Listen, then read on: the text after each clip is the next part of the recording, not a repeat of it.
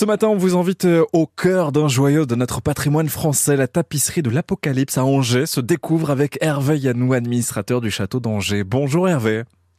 Bonjour. C'est vrai que c'est un plaisir de vous accueillir ce matin, d'autant que c'est la plus grande tapisserie conservée du Moyen Âge. Que raconte-t-elle et quelle est son histoire?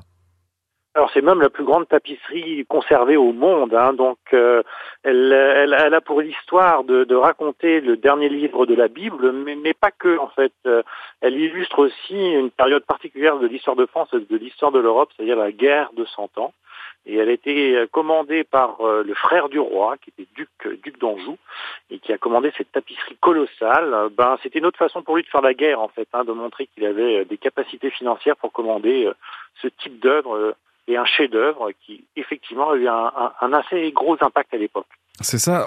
Ça raconte aussi le, le 14e siècle. On peut parler d'un témoignage, alors historique, factuel, mais aussi des croyances de l'époque. Alors tout à fait, effectivement, c'est une, œuvre voilà, qui illustre effectivement ce dernier texte de la Bible qui est l'Apocalypse. C'est un texte pas facile, très, très hermétique, un peu poétique, mais qui raconte euh, la lutte entre le bien, le bien et le mal. Et euh, si, si choisit le duc d'Anjou de, commander un, une œuvre sur ce thème, c'est qu'à l'époque ça parle aux gens parce que euh, traversent déjà une crise climatique. Il y a des sécheresses importantes, il y a des crises sanitaires puisque la peste noire est apparue en 1348 a décimé plus de la moitié de la population européenne. Et puis il y a cette guerre entre la France et l'Angleterre euh, qui décime les campagnes françaises à l'époque. Donc effectivement, euh, au XIVe siècle, ils vivent déjà une période d'apocalypse et donc ça parle effectivement aux, contemporains. Il y a combien de scènes qui sont représentées et euh, factuellement, ça fait combien de, de mètres en, en tout? Alors pour que ce soit clair pour tout le monde, la tapisserie elle est colossale. Elle, si on la met, si on aligne toutes les pièces les unes après les autres, ça monte jusqu'au deuxième étage de la Tour Eiffel. Ah ouais. C'est pas négligeable, c'est vrai, c'est assez impressionnant. Il faut vivre en tout cas et, venir la découvrir parce que c'est un moment aussi euh, saisissant. Euh, inscrit d'ailleurs euh, à l'UNESCO. Exactement, elle a été inscrite au, au patrimoine de l'UNESCO l'année dernière en tant que témoignage eh bien, pour l'humanité d'une période de l'histoire. Alors c'est à la fois un chef-d'œuvre effectivement historique, mais c'est aussi un chef-d'œuvre technique, puisqu'effectivement créer une telle tapisserie euh, euh, sur des métiers à tisser au XIVe siècle, c'est encore aujourd'hui quelque chose qui reste un, un, certain mystère pour nous, parce qu'on ne sait pas exactement comment elle a été fabriquée. D'ailleurs, il y a eu des personnes qui ont eu une certaine importance, qui ont aussi contribué à, ce travail, des personnes de renommée nationale au, cœur du, du royaume à l'époque de France. Exactement, tout à fait. Hein. C'est, euh, cette tapisserie, elle est liée à une, une, histoire particulière, à une période particulière. Le roi, c'est Charles V. Charles V, il a créé la Bibliothèque nationale, et puis il a des frères qui sont ducs d'Anjou, ducs de Berry et ducs de Bourgogne.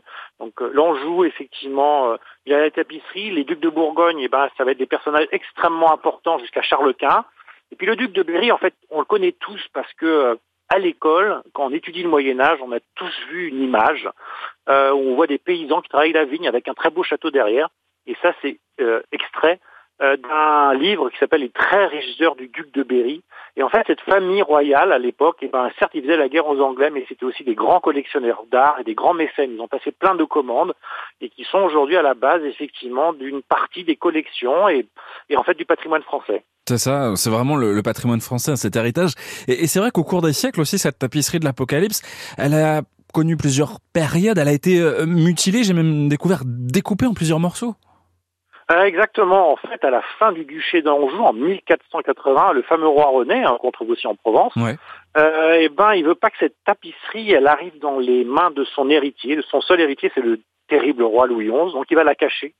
Et puis, il va la décider de la donner au chapitre de la cathédrale d'Angers, donc au prêtre de la cathédrale, parce que là, il y a personne qui ira la chercher là-bas. Mhm. Donc elle va être effectivement, elle va servir pour euh, les besoins liturgiques et les besoins de, de la cathédrale d'Angers euh, à partir de 1480 jusqu'en 1770. Et là, en fait, les prêtres de la cathédrale, ils disent que tout ça, c'est démodé, euh, gothique, ils n'en veulent plus. et donc, ils essayent de la mettre en vente et ça ne vend pas, c'est plus à la mode. Alors, ils la découpent alors ça va servir à plein de choses euh, pour recouvrir les orangers de l'évêque, euh, les, les, chevaux, et puis quand on fait des travaux de peinture, on met ça au sol. Et donc elle va traverser la révolution, euh, bah, effectivement tout le monde l'a oublié, et elle va être redécouverte par un chanoine, un religieux au 19e siècle, qui va la reconstituer, va passer sa vie à la reconstituer. À partir de ce moment-là, elle va apparaître comme effectivement l'un des chefs-d'œuvre français, puisque elle va voyager dans le monde pour toutes les expositions universelles où elle sera présentée comme l'un des savoir-faire français et l'un des symboles iconiques de la France. Et d'ailleurs, quand on vient la découvrir, quand vous croisez le, public, qu'est-ce qui ressort peut-être le, plus au contact de ce, de ce public? D'abord, ils sont extrêmement impressionnés parce que la tapisserie, elle reste encore assez peu connue, mhm. quelque part.